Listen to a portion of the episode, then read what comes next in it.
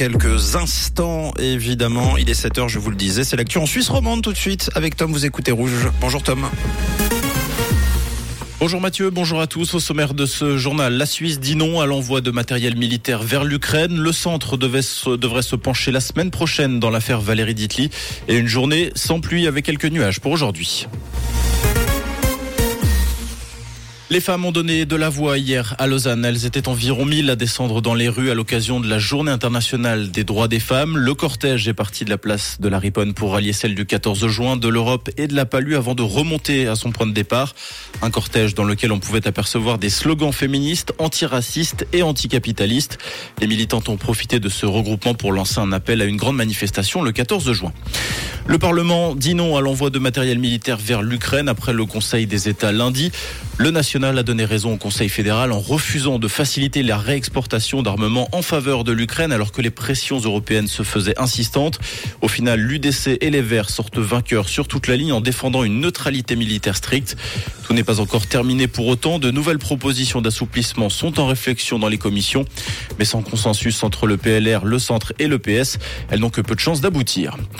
Le centre va se pencher sur le cas Valérie Ditli. Pour rappel, il est reproché à la conseillère d'État en charge des finances vaudoises de ne jamais avoir payé d'impôts dans le canton de Vaud, quand bien même elle été très active à Lausanne ces dernières années. L'autre reproche concerne son statut de docteur en droit qu'elle aurait un peu précipité. En effet, la centriste de 29 ans n'a visiblement pas encore déposé formellement sa thèse à la bibliothèque de Lausanne. Selon les règles, ce n'est qu'après cette étape que les doctorants reçoivent leur diplôme officiel. D'après le 24 heures, la direction de son parti devrait discuter du cas de la conseillère d'État vaudoise lors d'une séance la semaine prochaine.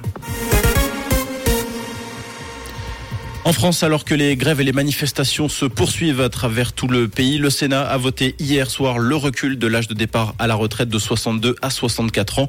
Le vote a été acquis par 201 voix contre 115. Les débats doivent reprendre aujourd'hui sur un amendement polémique réclamant l'extinction progressive des régimes spéciaux pour les salariés déjà en poste. Le vote final doit intervenir avant dimanche soir minuit, date butoir pour ce projet de réforme.